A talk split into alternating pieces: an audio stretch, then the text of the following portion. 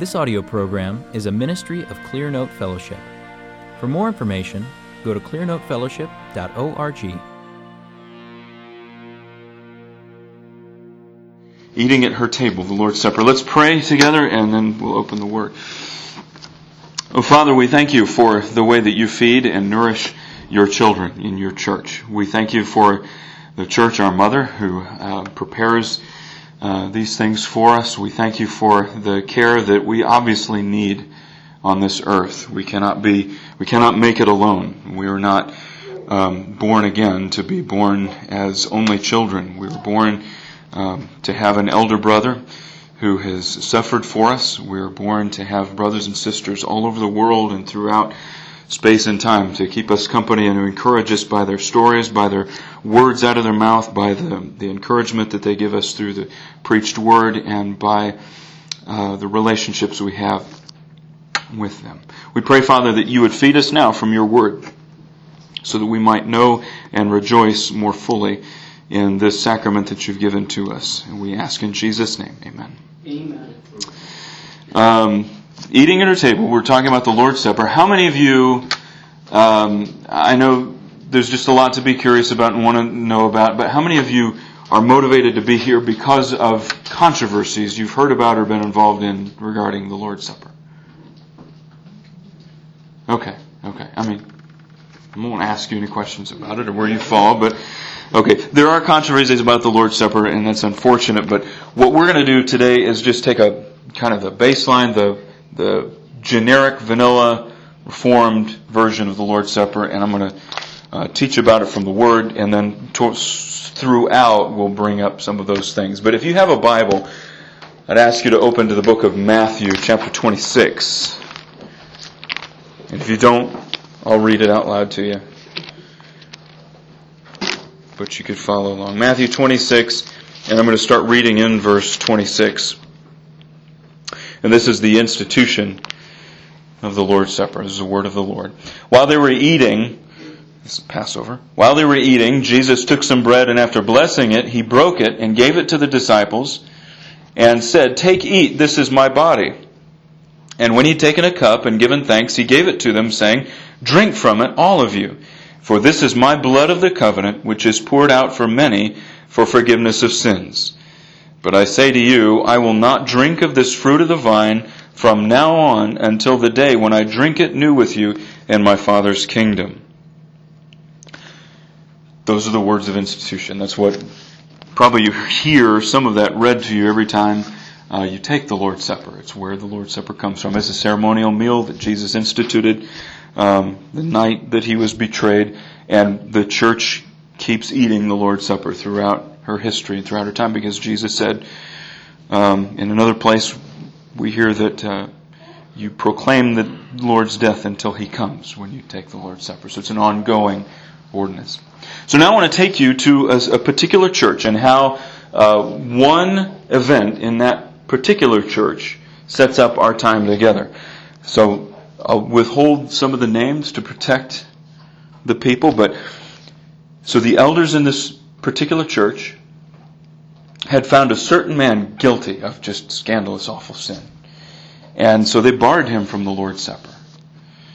The city's governing council, city fathers, decided you guys can't do that. That would be, that's, you don't have the power to do that. And so they overruled the elders and said the church couldn't prohibit people from taking the sacrament, and this man had to be allowed up to the table. And the night before they were supposed to partake of the sacrament, the pastor met with the city's governing council and, and said, i oppose your judgment. I'm not going to do that. I'm not going to abide by that. I will uphold my elder's decision and refuse the elements to this fellow.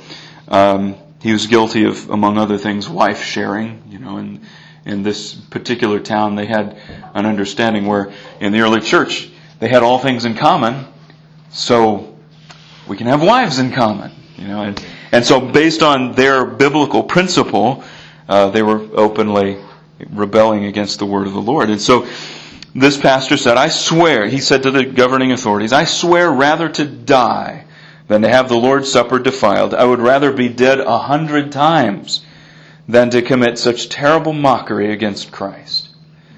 And that was the standoff. And They didn't know this song yet, but had they, one of the secretaries might have said, and the scene was set.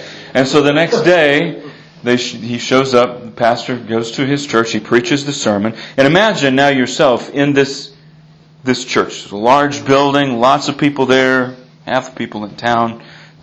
It would seem the sermon had been preached, the prayers had been offered, and the pastor descends from the pulpit and takes his place beside the elements of the communion table. And the bread and wine, he prays over them, consecrates them. He was ready to distribute it to the people in the, in the congregation. And you know, he's watching. Is, is he here? The pastor's thinking.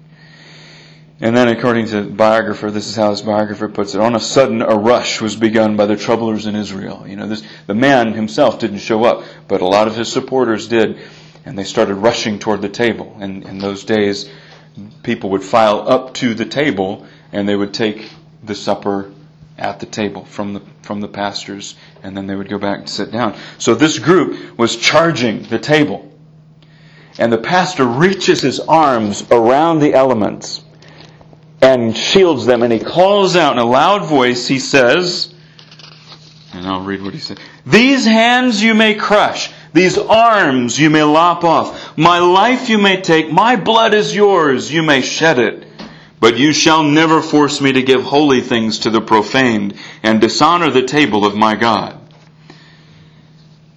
And after this, his biographer says, the sacred ordinance was celebrated with a profound silence and under solemn awe and all present as if the deity himself had been visible among them.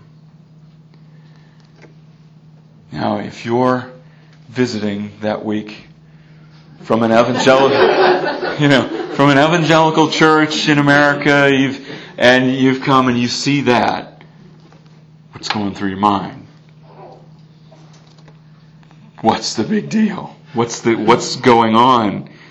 Arms lopped off, dying a hundred times, shouting people down in the midst of worship, sending them back to their seats, refusing. The customers are not right on this occasion it would make an impression, right? And and just like happened there, profound silence. And but uh, you know, if it happened today, I'll let the cat out of the bag. The pastor's name was John Calvin. John Calvin. Yeah. And we expect Calvin to do things like that, right? And that's just the kind of guy that he is. He's so I withheld the name because that should be every pastor, right? Every elder. That should be normal. That should, I mean, hopefully that particular circumstance doesn't normally happen. But if that challenge presents itself, you want pastors and elders who will offer their blood to the open libertines. Um, so there, of course, there are two two responses to that. One is to say, well, that's Calvin. Nobody else would do that, and nobody else should do that. Who is he?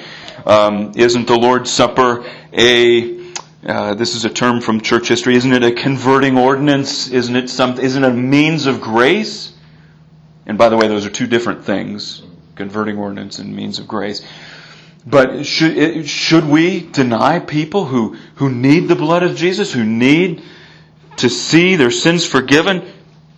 And then there are other people who will hear that story and say, "I wish, I wish I had that kind of care in my church." So what I'm going to do today is explain why Calvin was so strong on this and why some others in church history have been strong on this, why we should be strong on this, what our view of the Lord's Supper should be. And I'm going to, I'm going to approach it as I think we should when we go to the Lord's table with three eyes.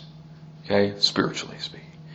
Um, an eye to the past, an eye to the present, an eye to the future. So the past, we remember why we go to the, why do we go to the table. And the present, we examine ourselves. We ask ourselves questions before we go to the Lord's table, and we are subject to examination. And then the future, you know, what hope are we celebrating when we come to the Lord's Supper? So the past, um, Paul tells us on the night in which Jesus was betrayed, he took bread, he gave thanks, he broke it, gave his disciples, saying, uh, This is my body, which is for you. Do this in remembrance of me. And after the supper, he took the cup and said, This cup is the new covenant in my blood. Do this as often as you drink it in remembrance of me. And then Paul says, For as often as you eat this bread and drink the cup, you proclaim the Lord's death until he comes. So we, we read Paul in 1 Corinthians 11, 24 and 26, we'll notice this repetition in remembrance of me. Every element is followed with in remembrance of me. Eat and drink to remember Jesus. Now, at, at the time, only Jesus knew the full extent of what he was going to do. He'd hinted to them that they were going back to Jerusalem. He was going to be killed, and you know, Thomas, let's go and die with him. You know, they know something is up, something is going to happen. But only Jesus knows the meaning and the extent of what he's about to do. They, the disciples, don't know about the atonement yet. But the night before it all goes down, he institutes this ceremonial meal, and he does it in a certain context. So if you think about the, the whole day before, what have they been doing? They've been preparing for the Passover, Passover yeah. Not communion. They've been preparing for Passover. They've, they've been uh, engaged in certain activities. They've been preparing for and celebrating the Lord's Passover. And there's a connection I want us to see with the Passover. Uh, you know, the, Stephen talked about the Bible being full of pictures. Uh, and and there, there are lots of ways God pictures to us the salvation that He accomplishes in Christ. And the Old Testament history is oftentimes a picture of New Testament truths. And so the history of the Old Testament, including laws and ceremonies, they're shadowy reflections of what we find in the New Testament and what the New Testament says we'll find in glory. So the Lord's Supper casts its shadow back in time as the Passover meal. And they both point to the same thing. Passover points forward to, and the Lord's Supper points back on the death of Jesus, the Lamb of God, which takes away the sin of the world. So the Passover was a, a ritual meal to commemorate a great salvation. The night before they were freed from Egypt, God commanded them to eat a meal in a certain way. You know, staff in your hand, sandals on your feet. You know, no leaven in the house. You got to chase the leaven out. Um, and later in the night, the Lord sent a destroying angel throughout the land of Egypt who killed the firstborn in every home. My children are going to grow up probably with nightmares because of the songs that I like to sing from Pandora. Uh, Ralph Stanley has a great song on. The Lord said unto Moses, Take unto thee a lamb, for I am Jehovah, I am that I am. You shall be saved if you hearken unto me. When I see the blood, I'll pass over thee. And then the chorus says, um, I'll pass over thee when the blood I shall see. For today the Pharaoh shall know that I am he. For tonight at midnight when the angels pass by, the firstborn of Pharaoh and all Egypt shall die. Judgment was coming through that night. And so Moses gave this ordinance, because the Lord gave it to Moses, to all of, all of Israel and said, this is how we do it. God is going to deliver us this very night. He's going to accomplish our salvation, and tomorrow we'll be free. There will be an event tonight that will lead to an event tomorrow that will accomplish our freedom. And this will be an enduring ordinance to you. When you enter the land which the Lord gives you, as He promised, you shall observe this rite. And when your children say to you, What does this rite mean?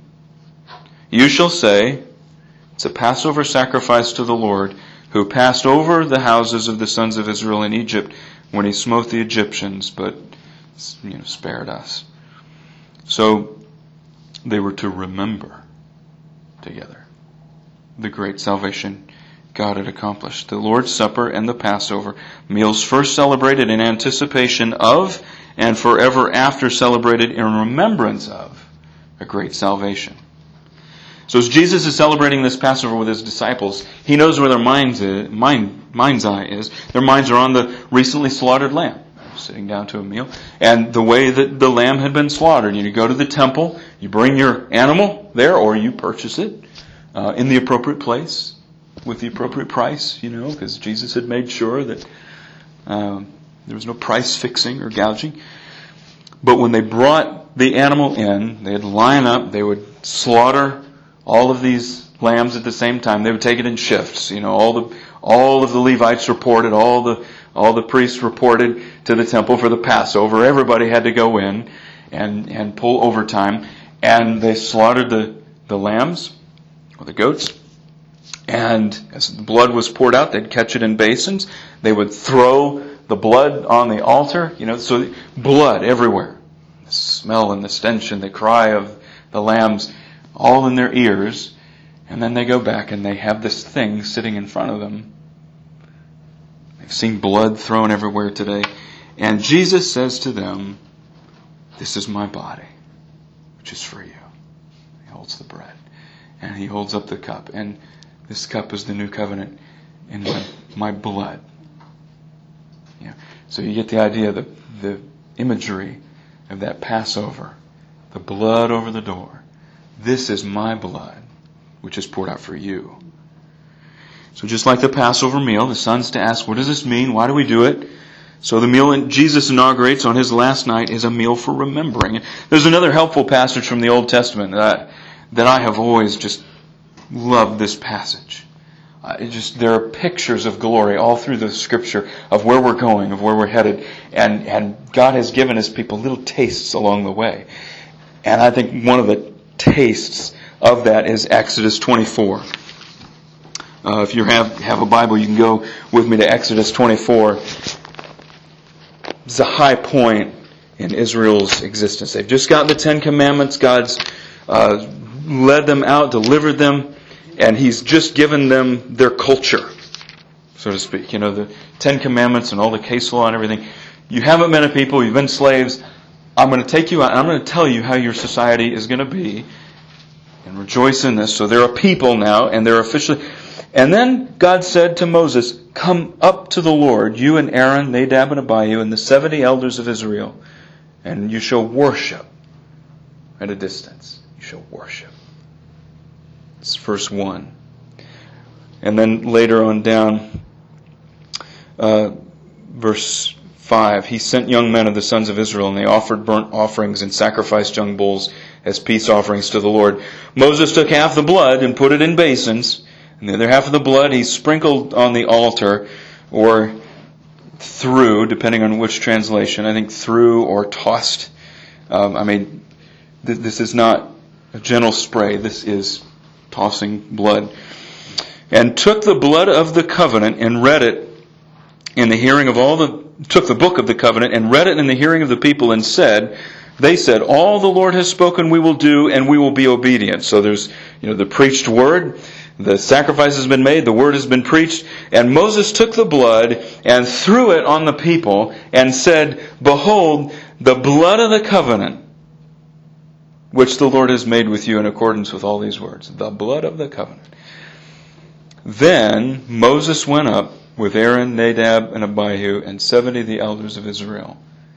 And they saw the God of Israel, and under his feet there appeared a pavement of sapphire as clear as the sky itself.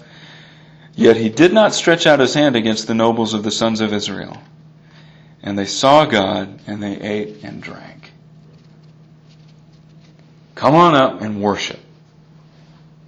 Before we worship, something has to happen. And so, as preparation for them to go up and worship, the preparation for acceptable worship, nowhere else in the Bible do people see God, right? what happened that these people were able to see him and it even sounds like enjoy table fellowship or spread out a picnic in the Lord's presence. What happened? Covered with blood. The blood of the covenant. Right? It wasn't their vows. You know, it was part of it. But the, the read, reading the book of the law, their vows and everything, but what made them acceptable? They were covered in the blood. Okay, and then Jesus says on the last night, This is my blood of the covenant.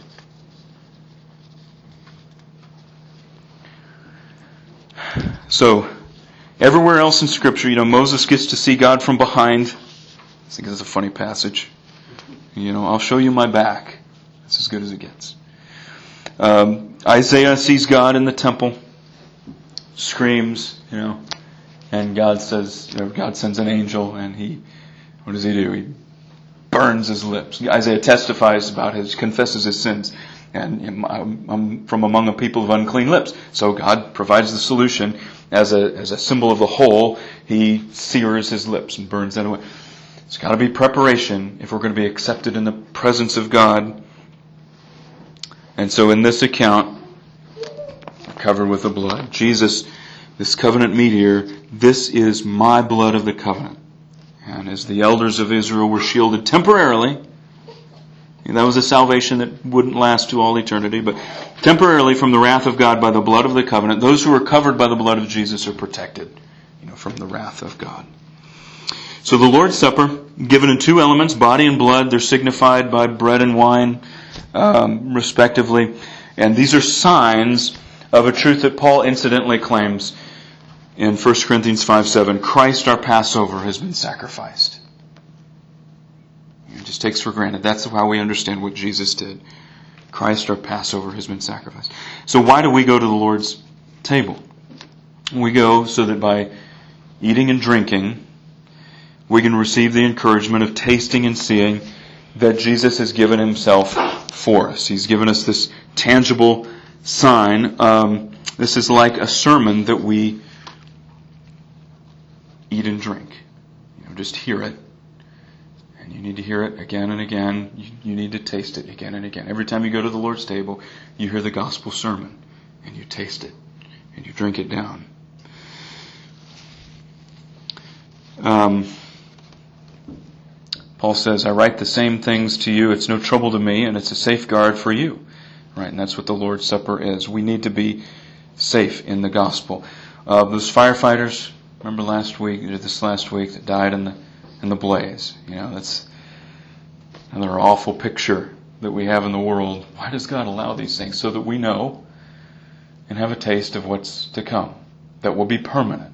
Some of those firefighters, I hope and pray, uh, were the fire passed over them and they entered into glory. But one day there will be a fire that passes over everything. And when I first read the reports, they talked about the, the foil covers that they put over them, and they said, you know, when it gets that bad, they got about a 50-50 chance of making it. You know, you and I need a better than 50-50 chance of making it through the coming judgment. When when we have to sit down and see God or stand the judgment and see the Lord, we don't want to gamble at that moment. And so God gives us the new the the the new covenant in Jesus' blood. He gives us the Lord's table, the Lord's Supper, so that we can practice our assurance. We can be reminded of the promises. So we have to ask ourselves when we go to the Lord's table, do we have that cover? Am I covered by His blood? If the destroying angel comes through tonight, will he see the death of Jesus painted over us? The blood of the covenant. Will we already be bloody? And if we're not, he'll bloody us. Um, now, so that's the past. We look back. Has Jesus, Jesus died on the cross, has he died for me? Has he died for me? Do I remember that I have been saved by what he did? Do I remember that he is my sin substitute? He is my atoning sacrifice. And now when we come, we also have to do a present work.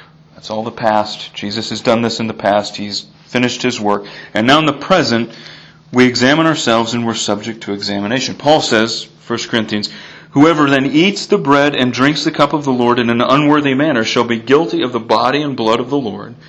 But a man must examine himself. And in so doing, he's to eat of the bread and drink of the cup. For he who eats and drinks, eats and drinks judgment to himself if he does not judge the body rightly. For this reason, many among you are weak and sick, and a number sleep.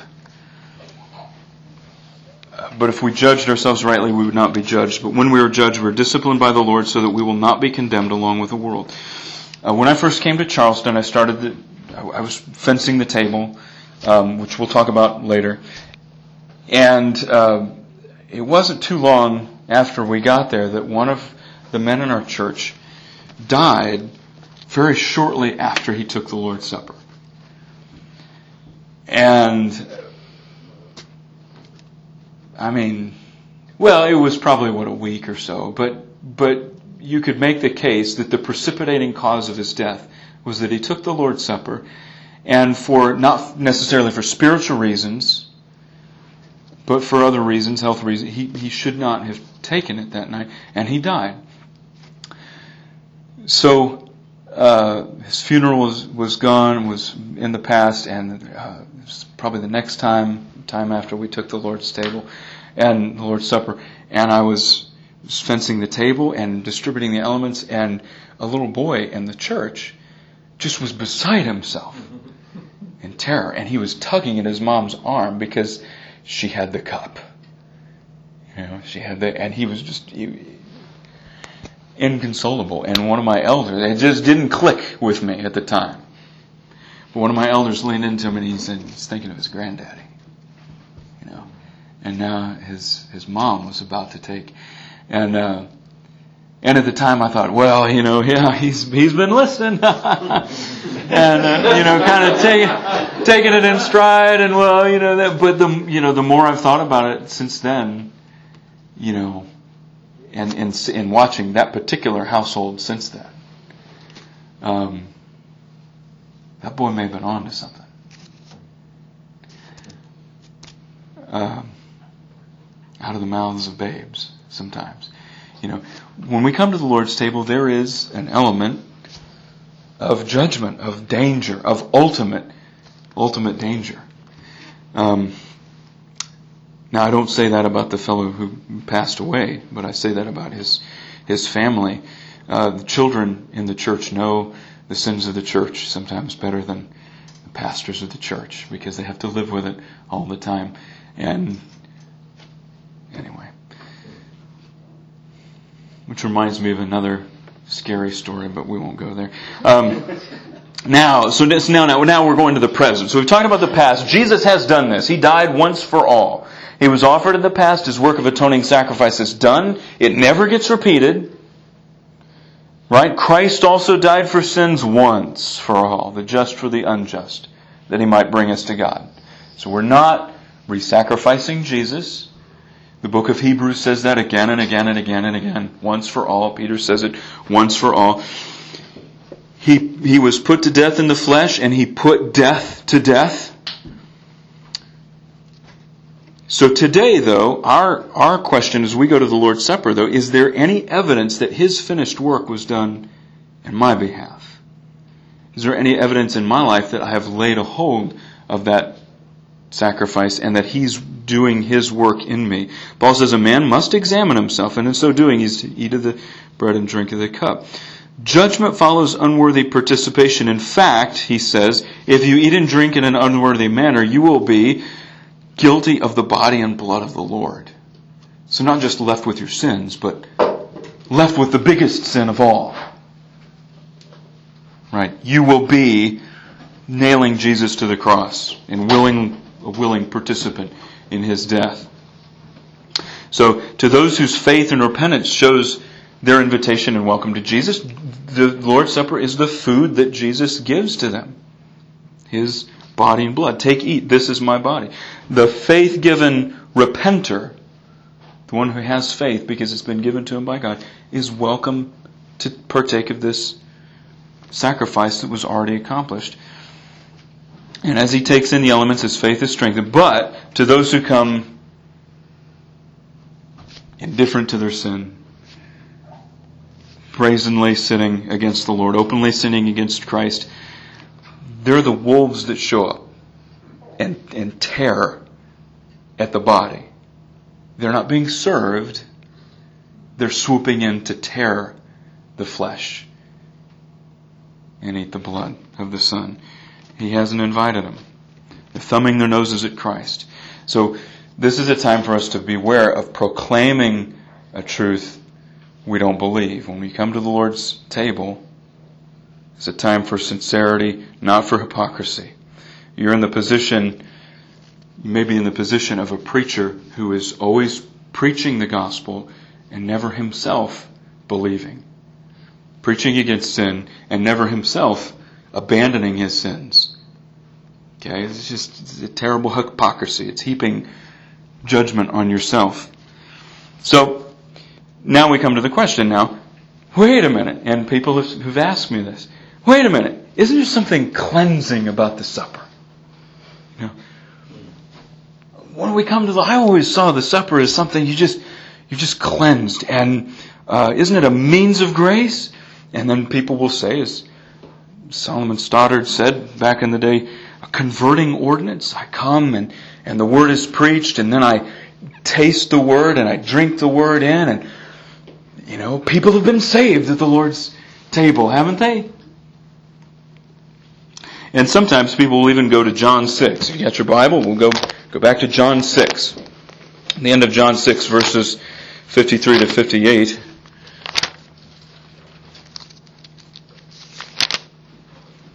Where is, yeah, this is John. This is one of Jesus' confrontations with the Jews, and he's, he's just, they, he's performed this miracle, he's fed thousands of people on just scant little rations, and then he sends them away. He sends his disciples across the, the sea, and then says, I'll, I'll meet you, and uh, I got to dismiss the crowds. He crosses the sea at night, and the people find him. And so there's been miracle after miracle, right? He's, he's fed them this miraculous food, multiplied this bread and, and fish, and he's, he's gotten to the other side of the sea in no time, because he just walked across. But when they, when they, when they find him, what does Jesus say? You're looking for me not because of my power or my glory that you see or the miracles that you've seen. You're seeking because you ate. And then they get into this discussion about manna. You know, well, you are who you say you are. You show us, you know, Moses gave us manna from heaven. Our fathers gave us manna from heaven you know, you fed us once, Jesus, but, you know, Moses fed us every day for 40 years and 40. And Jesus says, well, I'm the manna. I am the food. He says, and so they argue about themselves. He says, this, verse 53, Truly, truly, I say to you, unless you eat the flesh of the Son of Man and drink his blood, you have no life in yourselves. He who eats my flesh and drinks my blood has eternal life, and I'll raise him up on the last day. For my flesh is true food, and my blood is true drink. He who, and so Lord's Supper hasn't happened yet. There's, there's no other context for this other than they brought up the manna. My flesh is true food and my blood is true drink. He who eats my flesh and drinks my blood abides in me and I in him. As the living Father sent me and I live because of the Father, so he who eats me, he also will live because of me. This is the bread which came down from heaven, not as the fathers ate and died. He who eats this bread will live forever. So not just, I'm better than the manna. But again and again and again, not a subtle point, eat my flesh.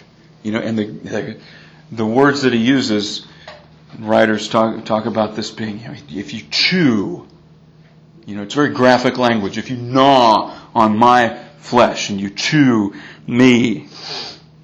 So he's not making a subtle point, but it's a point that's difficult to understand. And when you when you read commentators on this passage, they're always saying a, a, lot of times the first thing out of their mouths, if they're Protestants, is they stumble over themselves and they say, "He's not talking about the Lord's Supper."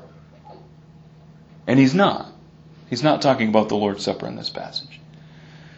And the reason they do that is because, uh, going back again to the, isn't it a cleansing thing? Isn't it a means of grace? You know, for years, for since the 13th century, the official Roman Catholic position is when you eat the bread and drink the wine, that's really Jesus' body and really Jesus' blood.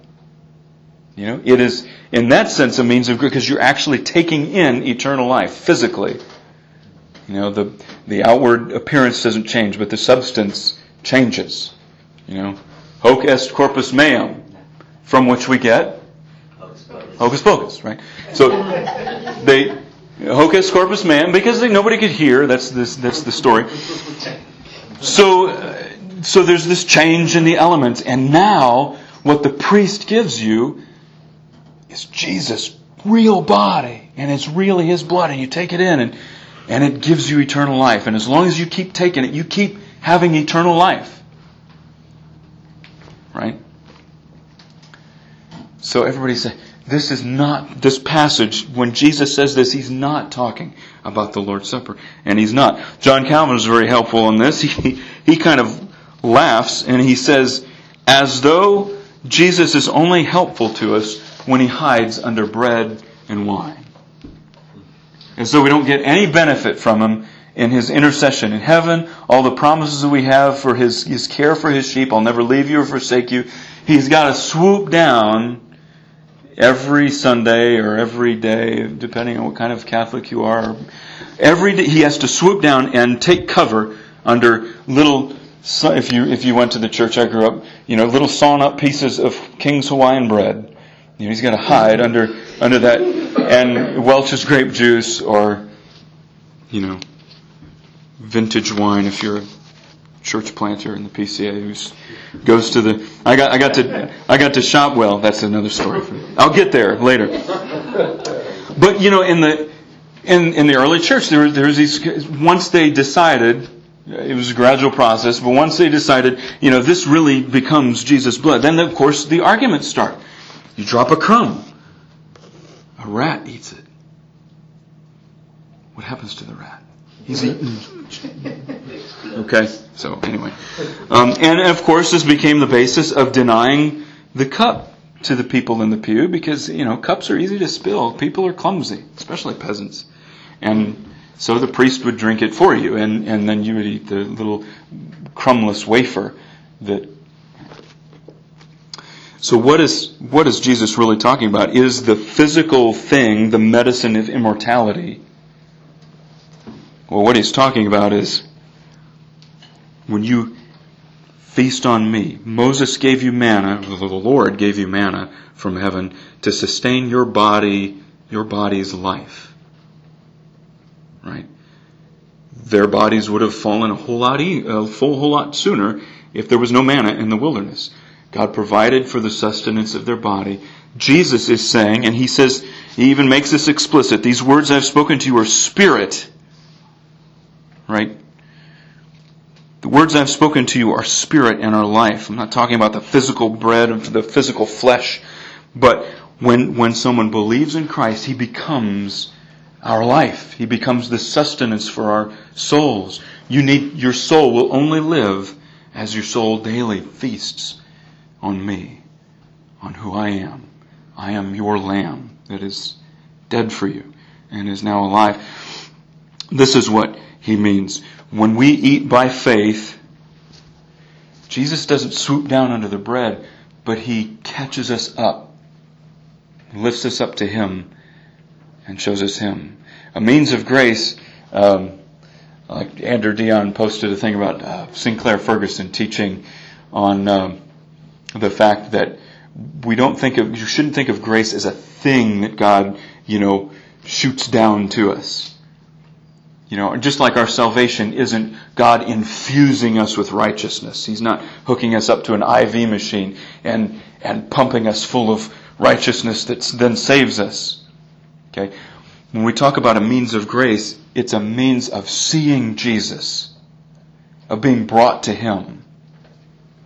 Because that's where we're going. As the pilgrim said in Pilgrim's Progress, I want to see Him alive who hung dead on the cross.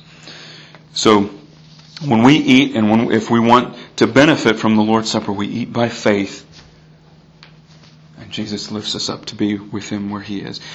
Um, there are other warnings from Scripture. If we go on willfully sinning after receiving the knowledge of truth, there no longer remains a sacrifice for sins, but a terrifying expectation of judgment and the fury of a fire which will consume the adversaries. Anyone who set aside the law of Moses and his manna dies without mercy on the testimony of two or three witnesses. How much severer do you think he will deserve uh, punishment do you think he will deserve who has trampled underfoot the Son of God and has regarded as unclean the blood of the covenant by which he was sanctified and has insulted the Spirit of grace? If you're a friend of the world, if there's things you're not letting go of, sins you're not willing to put to death, as Paul would say in 1 Corinthians 10, you're eating, you're, you're sharing yourself with the table of demons. and the table of the Lord? Shall we provoke the Lord to jealousy? So we need to eat worthy. Um, eat worthy. So how many of you raise your hand if you're worthy to take the Lord's Supper? Don't raise your hand. Signal with an index finger so we won't be. Okay. I don't see anybody moving. When we say worthy, uh, John Knox liturgy, I read part of that when we do the Lord's Supper, and he has it's it's a great way of fencing the table. And you know what I mean by fencing the table. You want to make sure that the people who come are the people Jesus is inviting. And the people who Jesus isn't inviting, you want to keep them from being the wolves that are going to tear at Jesus' body and, and blood. Right? So he says, Therefore, in the name and authority of the eternal God and son, His Son Jesus Christ, I excommunicate from this table all blasphemers of God, idolaters, murderers, adulterers, all that be in malice or envy, all disobedient persons to father and mother. We got to stop there and make eye contact with some of the children in the church. All who are disobedient to father or mother. Um, princes or magistrates, pastors or preachers, all thieves, deceivers of their neighbors, and finally, all such as live a life directly fighting against the will of God, charging them, as they will answer in the presence of Him who is the righteous judge, that they presume not to profane this most holy table. And so everybody in the church is nailed to the wall, right? No. No you should come to the Lord's table, right? I mean, if you're active in these sins, no, but we all want to say, oh, I'm not worthy, I'm not worthy, I'm not worthy. But you have a worthiness given to you by Christ. And the symbol, the, the proof, the receipt of that worthiness is the life of faith and repentance that Jesus has given you. Knox then continues, and basically what he says, we're running low on time, but I'll summarize. He says, You don't have to have a perfect faith. I'm not telling you you have to have been perfected. I'm telling you you have to have a real faith. That you have to really know repentance and sorrow for your sin.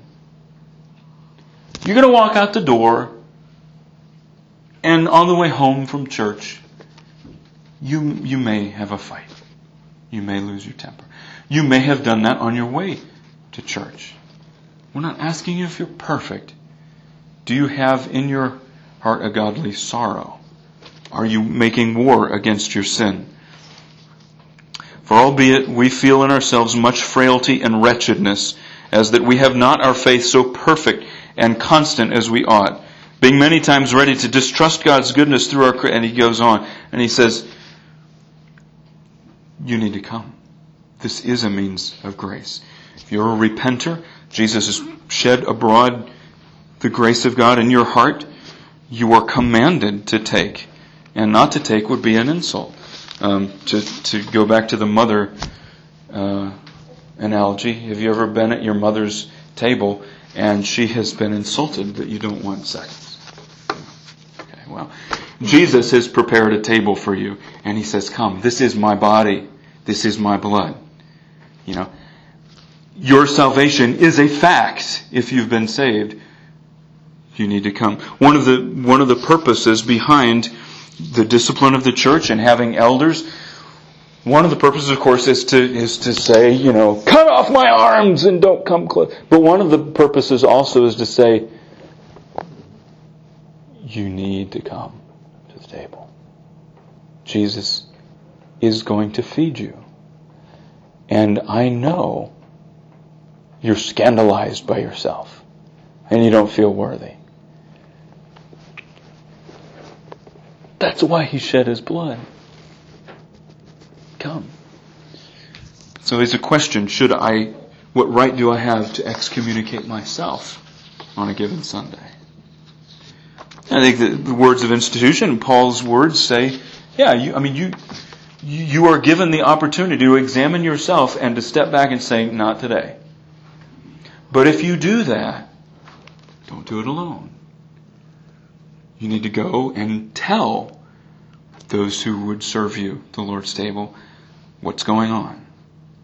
Right? Otherwise, you become a law unto yourself. You know, I'm, I'm not worthy, I'm not going to take. And then you're left alone with your sin. And you're left without the taste, you know, taste and see the Lord is good. You're without this assurance that God is serving you His own Son's flesh and blood. So, um, along the way now, of course, it's a it's a public sacrament. It's something that must be celebrated with other people because other people are seeing you, and elders serve you so that they can watch. Is he taking? And if he's not, hopefully the question will be why not. It's a public ordinance because um, if if he does and he's been told not to, you know, maybe there can be a fight at church, or or there can be some hard words later. But it needs to be in public so that the, those who watch over your soul can be watching over your soul. Um, it's also a sacrament for those who are able to examine themselves. Okay? I mean, if there can be any other re, uh, any other explanation of Paul's words than that you need to be able to reflect on your sin and on the grace of the Lord Jesus Christ, and whether you have that grace reflected in repentance. I don't know what is. Some some folks say, well, it, no, it was the way that they were eating the Lord's Supper. Well, that's fine. The context is a particular sin the body was committing. You know, the rich were going, were getting fat, and and the poor were being neglected. That's a particular sin against the Lord, and He was disciplining it, and it had to do with the Lord's Supper. Um, but you need to be able to examine yourself. So who would not be able to examine themselves? I mean, the, the first kind of people that come to your mind. Yeah, Samuel. Uh, I don't imagine that Samuel can think about the times he's cried just to get our attention, just to see if he could. You know, um, and, and people will give this to their children. All, but clearly, you need to be able to examine yourselves. Um, now, finally, I said, wrap it real quick. Future. Future. How do we look to the future in the Lord's Supper? Um, just to, to talk about food for a second, uh, there are all kinds of fad. Just call out a fad diet. Fad. Who? Grapefruit. G- grapefruit. Yeah. Paleo. That's awful. Paleo sounds more fun. Paleo. Um, what else? Mediterranean diet. Uh, gluten free. China study. Atkins. China study is a new one, and I want you to explain that to me later. Atkins diet. What's behind? Why do people do this to themselves? Why all the torture? You can feel righteous. You can feel righteous. You feel good. I'm doing better than this guy. He's just Yeah, you whatever. feeling better than yeah. You can look down at other people, right? Um, speaking as a victim of fad diet mentality, I, we, I don't think I have the discipline. We've never done one, have we? But that's a failure of discipline. but you read about these things and or, or workout routines, regimens, P90X, you know, some uh, running. Um, some of us can plead guilty to those things. These diets and these things, they're they're just ways of hoping, aren't they? Just ways of hoping.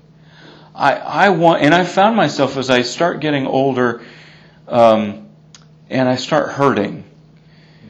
I find myself surprised at the extent to which I've relied on so many things to keep me immortal. If I exercise, I won't get old. I'll be strong until I'm. I don't know what I'm expecting, but but I'm getting old.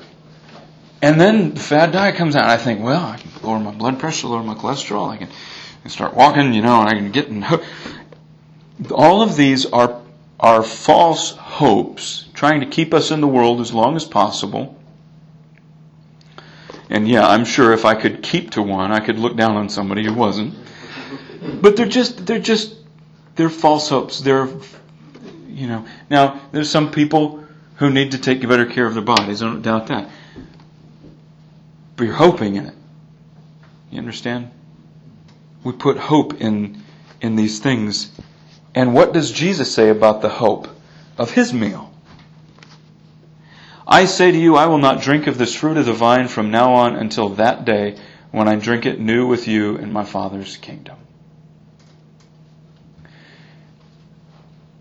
Why are we so eager for immortality in this life? You know, what's so all fired important about looking good when I'm 90 years old? My hope is supposed to be beyond that, through that, to this meal that is waiting. And it's not a gluten free meal. And it's it's meat, it's wine, you know, it's a feast. Okay? So there's a so when we take the Lord's Supper, what we're doing is when we when we eat the bread and drink the cup, we're thinking forward to that feast and thinking there will be a last pain. There will be a last tear. When we eat the bread and drink the wine, we think forward to the day when there will be a last sin. And we'll feast. You know, the Lord's Supper is just a shadow of the marriage supper. And we'll eat and we'll be fat souls for all eternity. Okay? So, with that, our session slams to a close. Let's pray together. Father, we thank you for this meal. We uh, know so often, we feel the unworthiness um, that we're right. We don't deserve the marriage feast on our own. But Jesus has given us our worthiness by his shed blood. And I pray that for those of us here, we would we would know of that sacrifice and remember it, call it to mind that Jesus Christ has suffered for us, has put his blood over us. Your wrath, when it comes through, will see his death. And at judgment, when we stand before your throne, your eyes will see his righteousness. Father, we pray that this, um, this taste of glory would cause us to hate our sins because we more and more love that hope we confess. Someday there will be a last sin and the party will begin. Father, would you keep this hope fresh in our hearts so that when we celebrate your supper, we can do so with clear consciences, joyful faces. We ask it in Jesus' name. Amen. Amen. This has been a production of Clearnote Press. Please feel free to share this recording with others but do not charge for those copies or alter the content in any way without permission. For more resources like this, go to clearnotefellowship.org.